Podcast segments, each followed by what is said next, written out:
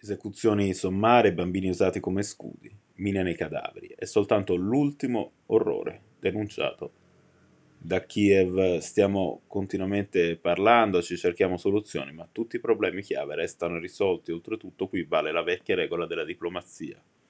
Per cui nulla è stato concordato, sino a che tutto è stato concordato, sottolinea il ministro degli esteri ucraino Dmitro Kuleba in un'intervista con il Corriere, anche perché Aggiunge, sul campo l'esercito russo continua ad attaccare, sparano missili sulle nostre città.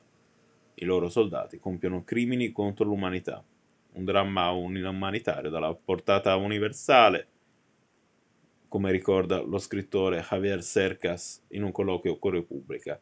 Abbiamo l'obbligo morale di aiutare Kiev. Non possiamo ripetere l'indifferenza che subì la guerra civile spagnola, quando i paesi democratici scelsero la neutralità davanti a Franco, sostenuto invece da Hitler e Mussolini.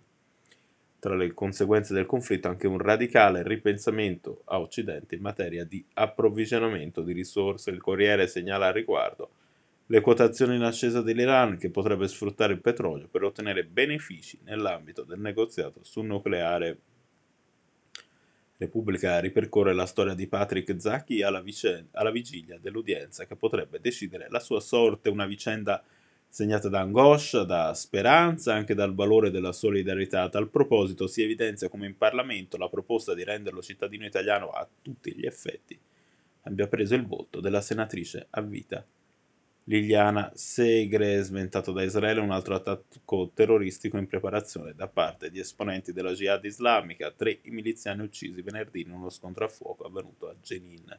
Secondo fonti israeliane segnalate dal giornale, i palestinesi stavano andando a compiere un attacco in un'auto. La descrizione in toni denigratori dei farisei e del loro mondo da parte degli esponenti della Chiesa non è purtroppo un tema Nuovo non fa eccezione l'odierna predica domenicale sul Fatto Quotidiano di Antonio Spadaro, il direttore di Civiltà Cattolica, che parlando dell'episodio della lapidazione di Maddalena ce li descrive così, invasati dallo spirito di accanimento, che è l'espressione meschina di un'intelligenza machiavellica